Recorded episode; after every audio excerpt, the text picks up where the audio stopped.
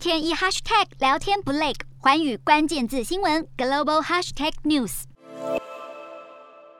欧盟执委会在五月初提议，希望在半年内逐步停止进口俄罗斯石油。欧洲对俄罗斯有高度的能源依赖，目前向俄罗斯进口四成的天然气和百分之二十六的石油。作为对比，美国的石油进口量只有百分之三来自俄罗斯，更没买俄罗斯天然气。欧盟主席范德赖恩建议用六个月时间逐渐脱离对俄国原油的依赖，至于彻底断开俄国石化产品，则可能要花八个月。欧盟也会豁免匈牙利、斯洛伐克和捷克，让这三国继续使用俄罗斯原油。然而，欧洲停买俄油后，却要寻找其他石油来源。能源数据公司奇普纳的石油专家维多卡托纳在《纽约时报》指出，如果欧洲停买俄油，俄国石油可以转卖其他国家，例如印度、土耳其等等。中东产油国已经表示不打算增加供应，因为油价升高本来就对产油国有利。欧盟如果要真正戳到俄国痛处，就要停用俄国天然气。专家指出，俄国对外输送的能源基建系统是为了供应欧洲而建的，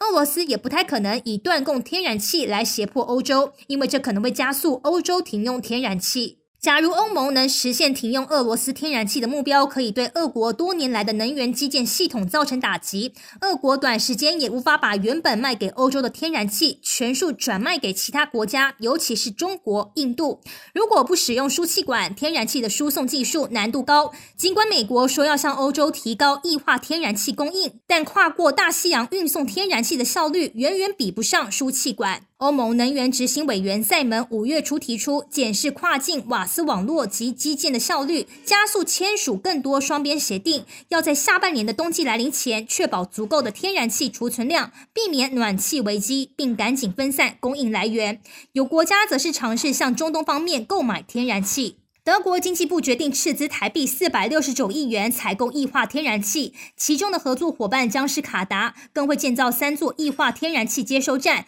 德国也打算多用国产天然气，甚至煤炭，来达到短期内停用俄罗斯能源的目标。意大利则宣布与阿尔及利亚签署一项九十亿立方米天然气的合同，希望可以替代目前进口俄罗斯天然气的三分之一。俄国供应欧洲天然气多年，双方连结已深。一旦要停用俄气，既会伤害俄罗斯的石化基建，但欧洲也需要多下功夫，才能脱离对俄罗斯的能源依赖。